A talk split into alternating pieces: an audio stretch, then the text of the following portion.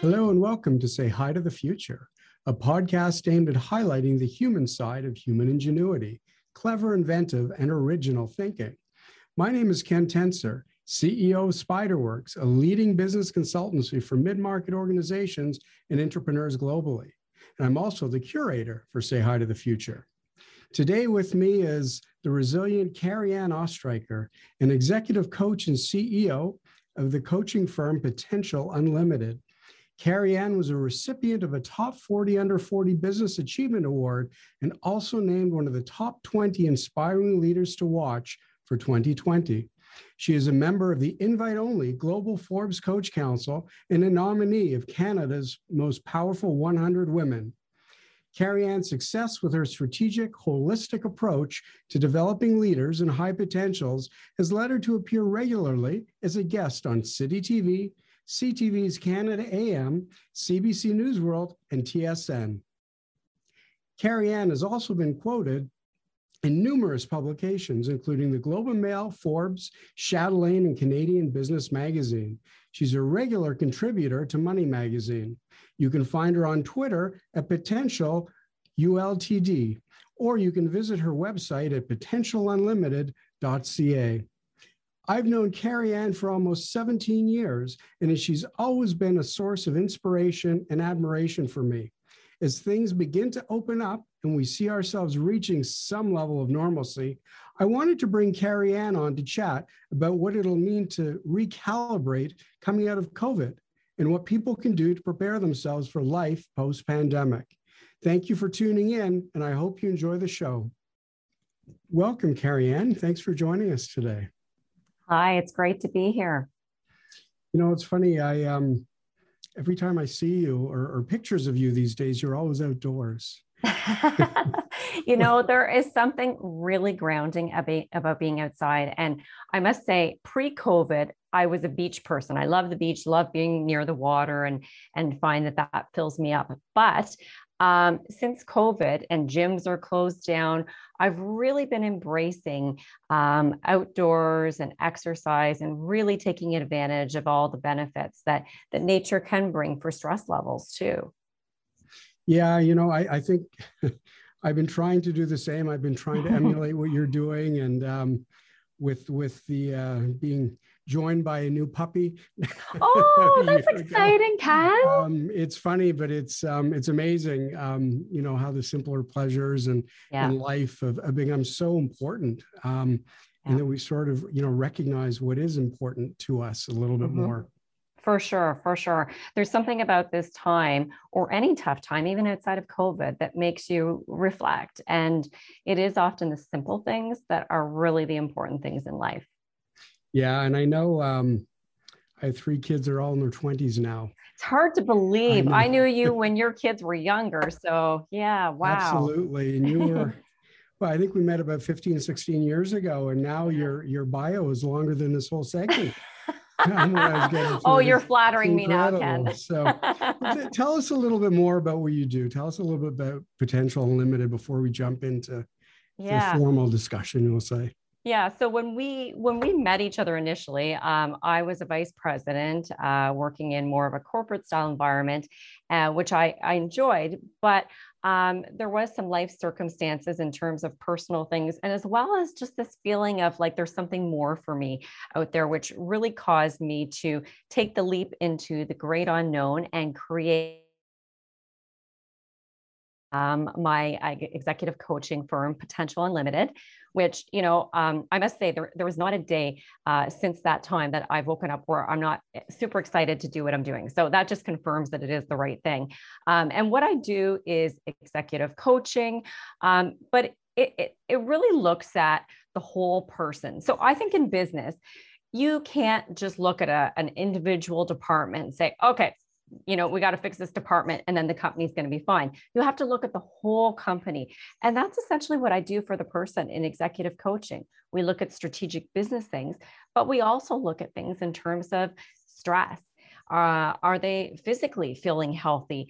Um, and then we can look at things like delegating, uh, executive presence, and all that sort of stuff too. So I do that. And um, through my own life's experiences, through the brain injury, um, you know, I've I've unfortunately or fortunately become a bit of a brain expert over the years, the nine years since my injury.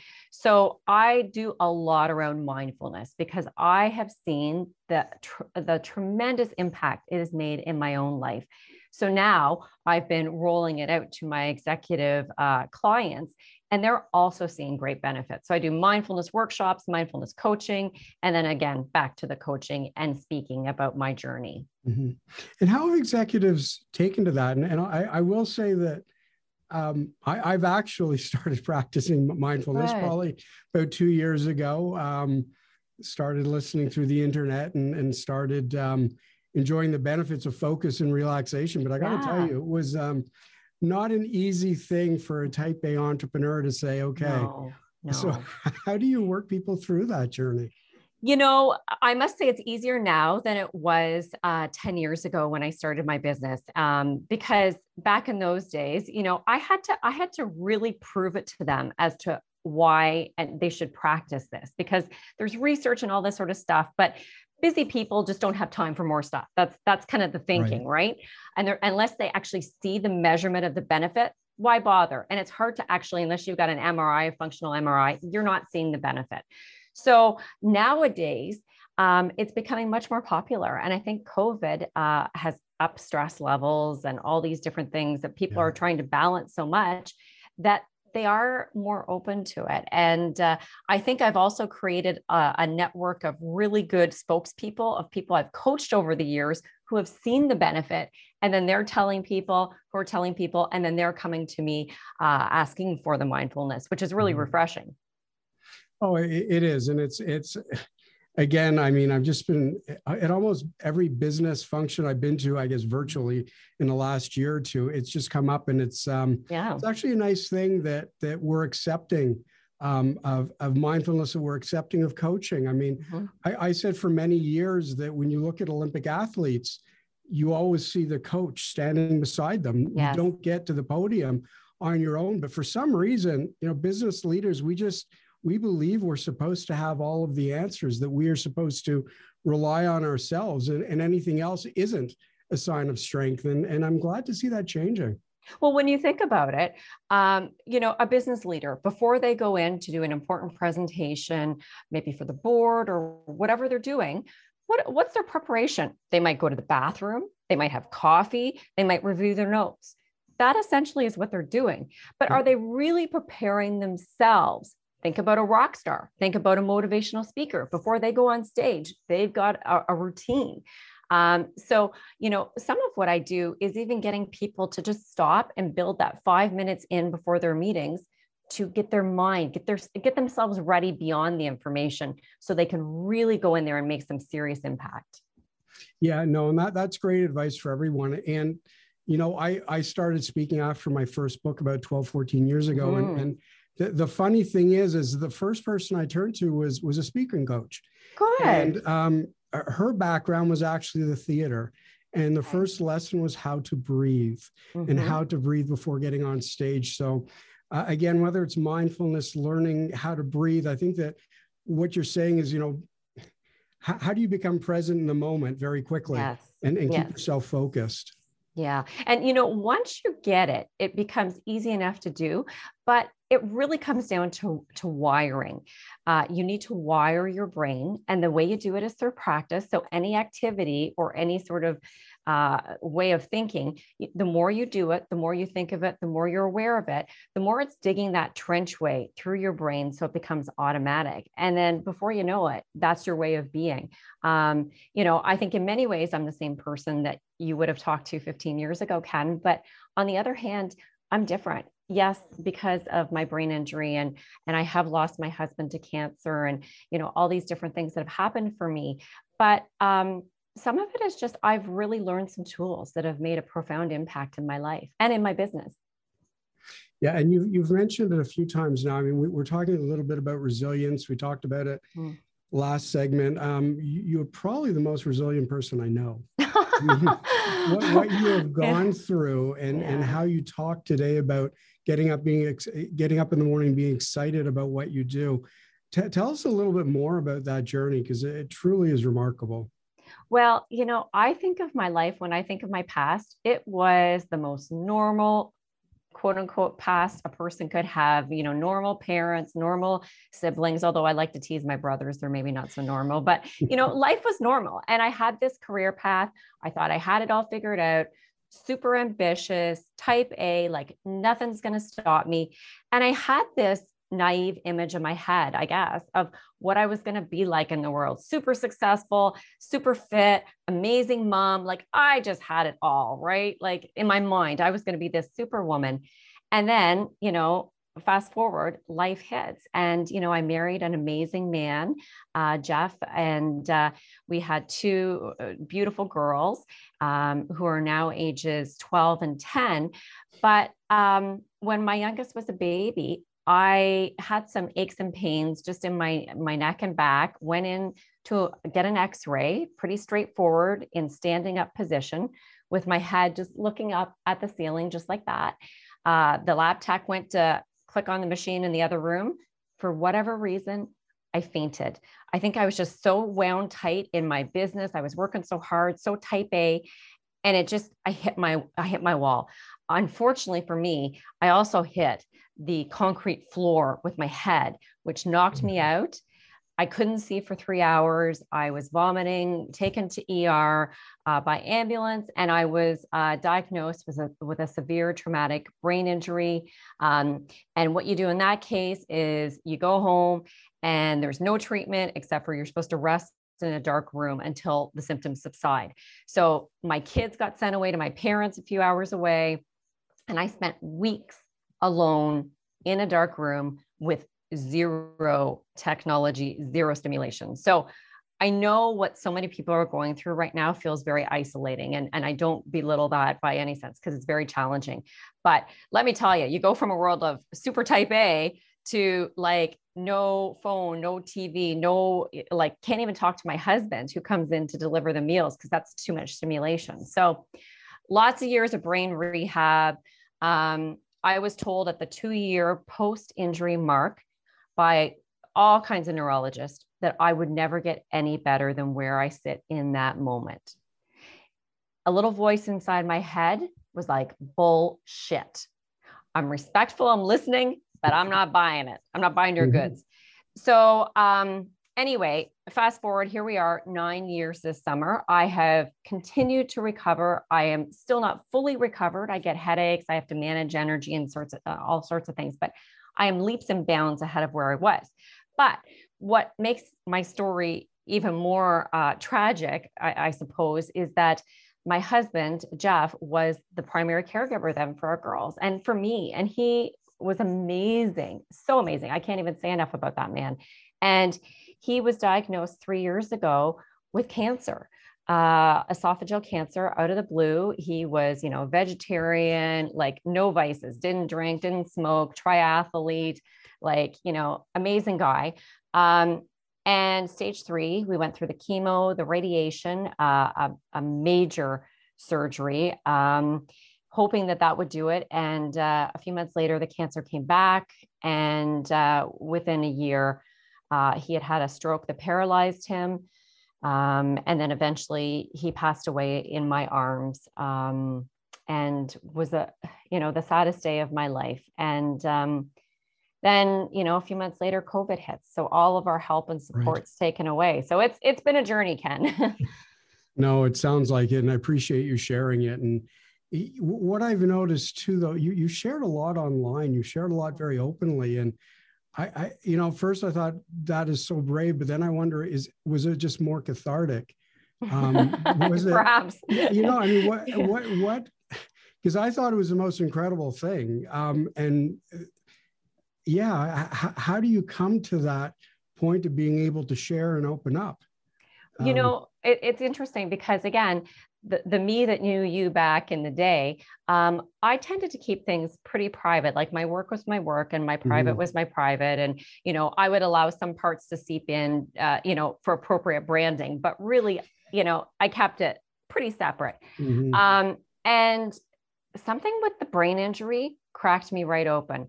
Um, maybe there was a vulnerability Um, and then as people started to gravitate and say, hey, look at you're helping me by sharing, I started to do it more. And you're right, there, there's definitely a piece in it for me too, in terms of like, you know, I journal, but it's almost like this is a little mini journal when I share, and I also get support along the way, but I also help support people. So it is a win win. And then with Jeff's cancer, um, you know, he is a he was a very private person, but he was okay with sharing the journey because again, he saw the response from people and that it was really helping others. And and I just mm-hmm. feel like there's a certain amount of bravery it takes to be that vulnerable. Mm-hmm. And I'm willing to step up to the plate and do it if it helps others. And I hope that others will follow that lead and be vulnerable and open and help others too.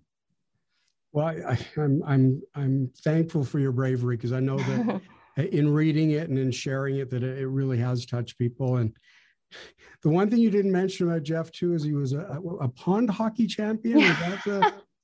yeah, you know, he was an accountant by trade who um, you know, you kind of think straight and narrow. In many ways, he was straight and narrow, but um, he had this super adventurous side. And he, uh, you know, was on this pond hockey team and won like all of Canada championships with his team, won all of North America. They went to the States and competed. He's done Red Bull Crash Ice, like, you know, he, he anything with adventure and the, the chance to push himself, he really did. And I think in many ways, um, that was tough to watch um, him him fade away in terms of the cancer and and his physical strength and even the stroke um, mm-hmm. taking away many of his physical abilities but he still kept fighting even against the odds so i really respected that about him yeah and i mean that's a great addition to, to everybody to what he did and how you remember it i mean it um I think on behalf of every young Canadian child who ever played hockey outdoors in minus 30. Um, yeah. and the first time that, you know, we started talking, and you're right, you, you kept your business and your personal very separate, mm-hmm. but that was always fascinating because I didn't actually know pond hockey outside of childhood was a thing, but it, it oh, yeah. apparently is a very wonderful thing, a very competitive one. Yes, so, yes, it is. so a, a, lot of what we're talking about here is is resilience. And in my last episode, I spoke when I spoke to Bailey Parnell and Eve Stasishin um, about resilience and well-being. Mm-hmm. And I asked them um, the same question that I'd like to ask you now: is what what does resilience mean to you? Resilience means to me and it's funny you asked that because i was explaining it to my 10 year old she asked me what are you talking on your podcast about? I said resilience. And she said is that like you don't is it resistance? Is it resisting against something? And i said no but what it is to me is that it's the ability to face tough times and grow survive uh, survive them and maybe even thrive in them that's kind of the stretch goal but mm-hmm. it's to be able you know like i look at look at my life over the past years and past 10 years i would say and you know i've got knocked down repeatedly but i get back up it doesn't mean mm-hmm. it always looks pretty it doesn't mean i do it perfect um, but i keep getting back up and i guess the definition of resilience to me is the ability or the desire to try and get back up no matter how hard it is um, even if you know you're going to get knocked down again. No, I think that's great. And I, I don't know if everybody will get this reference, but um, the other day somebody was asking me about resilience and I talked about Weebles. Do you, okay. We, do you remember what a Weeble No. Is? Okay. So Explain, do really tell. Great, it's really great radio here. A Weeble is this childhood punching bag and, and the slogans was Weebles wobble, but they don't fall down. Oh, exactly. yes. And I said to, and I said to one of my kids, that is resilience. Yeah. So yeah. For, for, all of you not quite as old as me, you can go and Google Weebles um, after this and, and, you'll probably appreciate it more. Yes. um, the, the other thing I say about resilience too, I mean, as an entrepreneur, it's it's one of the four values that I've always had. I mm-hmm. mean, and there's there's a fantastic prof out of um, Harvard, Rosabeth Moss Kanter. mm-hmm. and she always says that everything can look like a failure in the middle. That's what she's called Kanter's yeah. law, and, I think that's bang on. And she goes on. She talks about. Um, you know, we start into a project and we're excited and the team is excited, but then things start to go wrong. Then you have to mm-hmm. pivot, then you have to change. And that's where the energy burns. Mm-hmm. So for me, I mean, resilience and the ability to change um, or, or transform is, is just so critical in every part of our life today. Mm-hmm. Yeah, it, you know, I think it's part of the life cycle of, of any business or of any important project or relationship or anything is there is that sort of you know falling in love stage of whatever you're working on and then things do get tough um, and then you got to kind of like re-strategize re-navigate keep your communication clear and then find a path that's going to continue to take you forward and it may be very different than the path that you first yeah. anticipated yeah and you, you know and, and i'm always incredibly careful to look for um, positives, if you will, out of the pandemic is it's, mm-hmm. obviously taken an incredible toll on everybody yeah. and it's taken tolls on lives and families. Um, but there's one thing I do take from it is that everyone in the world has learned how to change or transform. Mm-hmm. Um, and, and, I think that, you know, when, when the pandemic first became a reality for me, I, I was driving home from work and we're approaching our 30th year in business and I've been there 17. I we'd never had the office closed, didn't matter snowstorm yeah. or whatever. But all of a sudden I realized that seven and a half billion people weren't just um, connected through technology. We were connected through this incredible event, this mm-hmm. extraordinary event around the pandemic. And all of our lives changed in an instant. For sure. And, and from that, I, I, I think I've learned and, and been able to help other people learn that change and transformation isn't that scary because we've just gone through a heck of a, a time. Yeah, and you know, I think as cliche as it as it is, because I've heard it a zillion times, but we're all in it together. And I think that's the interesting thing is like this isn't just a, a Canada or the US or Europe, like whatever it is, it's it's everybody. It's it's impacted yeah. and uh, it's amazing. Like i wouldn't have imagined two years ago that i would have been going into a bank with a mask on and not get arrested. But you know we're all facing similar things and it is what it is. And there is something that i hope proves to people how resilient they are. But yeah. i also think ken there's a lot of fallout from this too that that is going to need to be cleaned up or dealt with in terms of mental health. And it, it's been a struggle for so many people. So, yes, I think that there are many silver linings, but I think from a resilience standpoint, I think people have really been tested in serious ways here. And um, and if people are feeling like they're faltering, it doesn't mean that they're not resilient for those that are feeling that way and listening. Right. Um, it just this is this is building that resilience muscle, and sometimes it's going to hurt. Yeah, and and I think to your point there, um, you know, for, for, for those who are looking for that help, as you said, we have been in it together. I think there's um, that acceptance that it's been challenging on everyone. Mm-hmm. And I think it's provided us, um, hopefully, an open dialogue or feeling at peace to talk about challenges that we've had um, mm-hmm. during this time. And I hope that that ability to open up, especially in business, um, does become another silver lining because as we talked about before, in business, it's very hard to say, I'm hurting, I need yeah. help, um, I'm not at ease with with the situation. So uh, hopefully that will come to pass too. Well, one thing that I think is really interesting from a business perspective with, with COVID is before this time, there still were a lot of leaders who were like I used to be that, you know, pretty business eh, business is business and home is home and and will allow parts of it to seep in as executive brand is important to do so. And mm-hmm. that was where things stopped. Then all of a sudden, COVID you've got people's kids running around behind, you got dogs barking, you got delivery people repeatedly banging on the doors. And it doesn't matter if you're a CEO or if you're a coordinator level or whatever it is, we all got stuff we're, we're dealing with. And it's tough. So a lot of people are just about ready to crack at certain times along this COVID yes. path. So I think the more people that have been, especially at higher levels, are able to share, hey, this is tough. And here's kind of what I'm experiencing.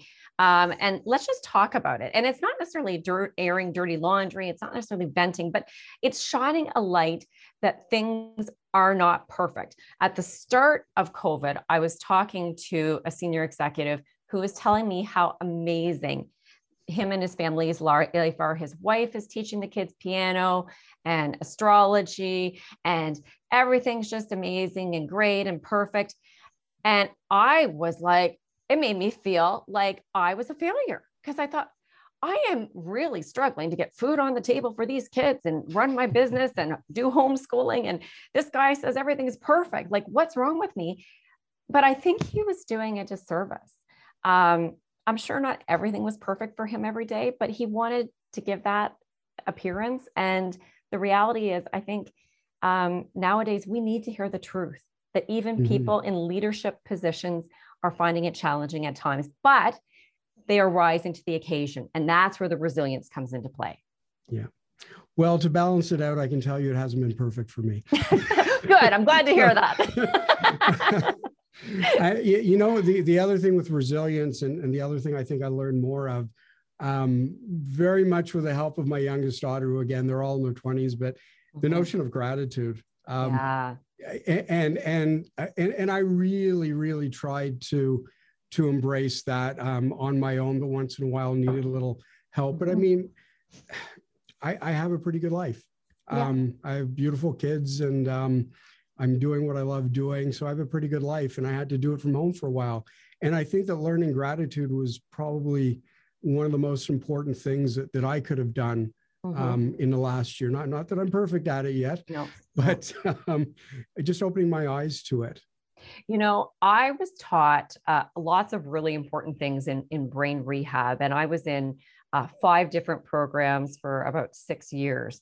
Um, so, did a lot of really in depth stuff. But um, two things that I learned uh, that relate to what you're talking about is uh, to learn how to wire my brain for gratitude and compassion and when to apply them. And let me explain because when things get tough in my life, I go to gratitude. So I feel what I'm feeling. I uh, so I feel the toughness. I don't push it away because we need to embrace what it is to kind of just let it let it sit with us. And then I'll start thinking about okay, the things I'm grateful for. And the more I practice that, the more I would do it, which then made it automatic. So it, it was like the switch. I would let myself feel it for a bit and then switch on gratitude and think about what I'm thankful for. Compassion is when I'm frustrated with people when I'm like, okay, why did that person just do this? Or, you know, re- or a situation's just really annoying me. I then flip into, okay, I don't know what their situation is. I know what mm-hmm. mine is, but I don't know theirs. And um, probably a lot of people don't know what my situation is either from the outside. So um, I learned to realize that everybody's got their own journey and their own stories. And even though they may seem crazy to me, uh, certain individuals and their behaviors, the reality is we're all people just trying to do the best we can. And when I can see it from that lens, then it takes the heat off of me feeling so frustrated. And really, what good is that doing me anyway? Yeah. Well, and I, I love the way you describe that because I mean, if you think about compassion in business, and I'd say there wasn't a lot of compassion in no. business um, pre-pandemic. I mean, you think of what we learn. We learn about negotiating skills, which is mm-hmm. um, understanding other people's perspectives. Um, but you do that, and and to be flat out about it in, in an exploitive type of way in business mm-hmm. Mm-hmm. because you want to out negotiate. This is what we're taught. And all of a sudden, this compassion or this skill, this understanding, um, it's being used for for for good. Yeah. Um, and I think that that's an incredible change um, yeah. that I hope we take forward. And I can even speak from my own personal experiences. Like, you know, I used to be, and I still am competitive, but I used to be really competitive and I just wanted to win, whether it was in business or in athletic competitions or whatever. I wanted to win. And at, you know, even if that meant steamrolling over somebody at times, which, you know, not very good. But now I've been able to shift that and I just want to help. I just want to help the world. I want to be of service. I want to collaborate.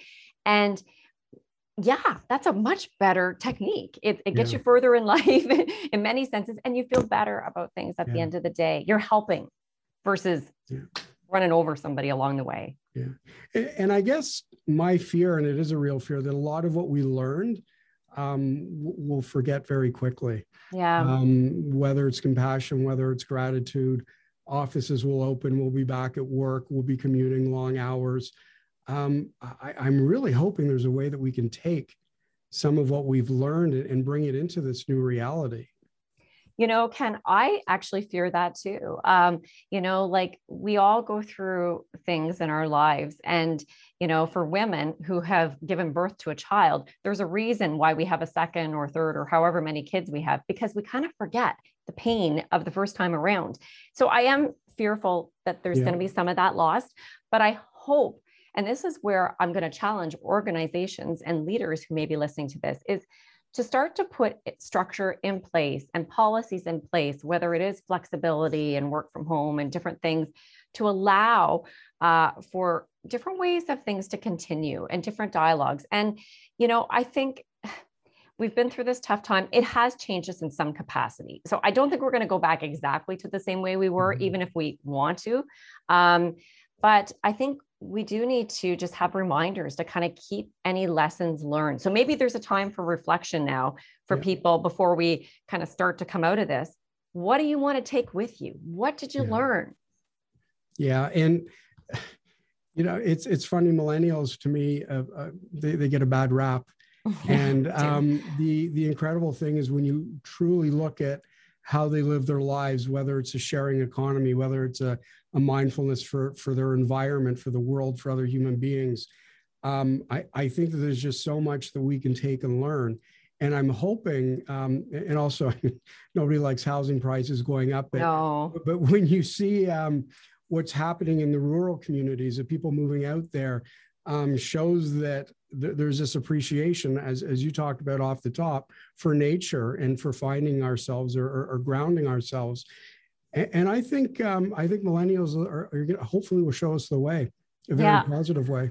I do too. And, you know, I think probably many of us can think of people we know who have sold their house and they've moved a couple hours out of the city. So, you know, they're kind of, they're kind of betting that leaders are not going to be calling them back in, you know, five days a week to their offices.